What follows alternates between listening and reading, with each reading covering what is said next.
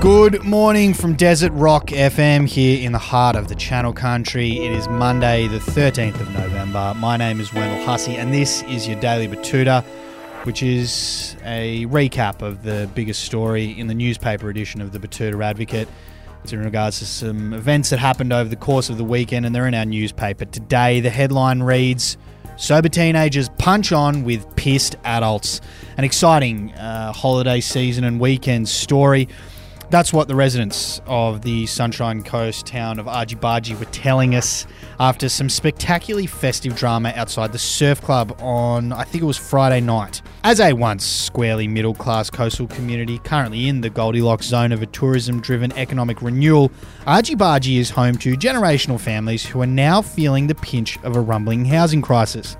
But with a string of local pubs that still get people to drink like nobody is watching, the front line of rowdy holidaymakers tend to behave far worse than they would in their own communities.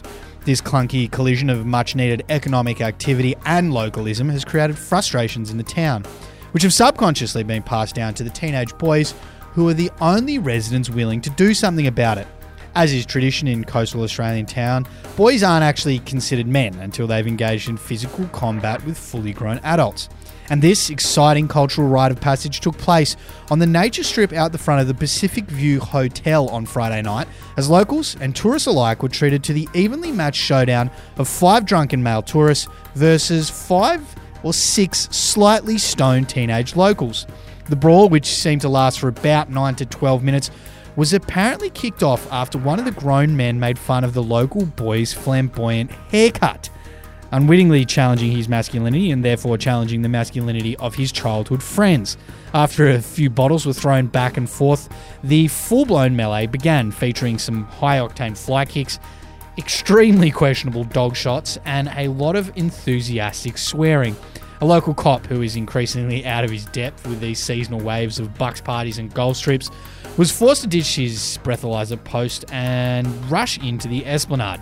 By the time he arrived, it was all over, with the young boys comprehensively defeating the overweight and puffing drunken tourists, which tends to happen whenever the teenagers can last more than 60 to 90 seconds. And there is plenty of buzz around town this weekend, which will probably remain pretty quiet until it's confirmed they're expecting this morning that no criminal charges will be laid against the boys, at which point they will become local heroes for the rest of their lives. There you go, some exciting news from over on the coast. That was our biggest story of the day. Hope you have a good Monday. Talk to you tomorrow. Bye bye.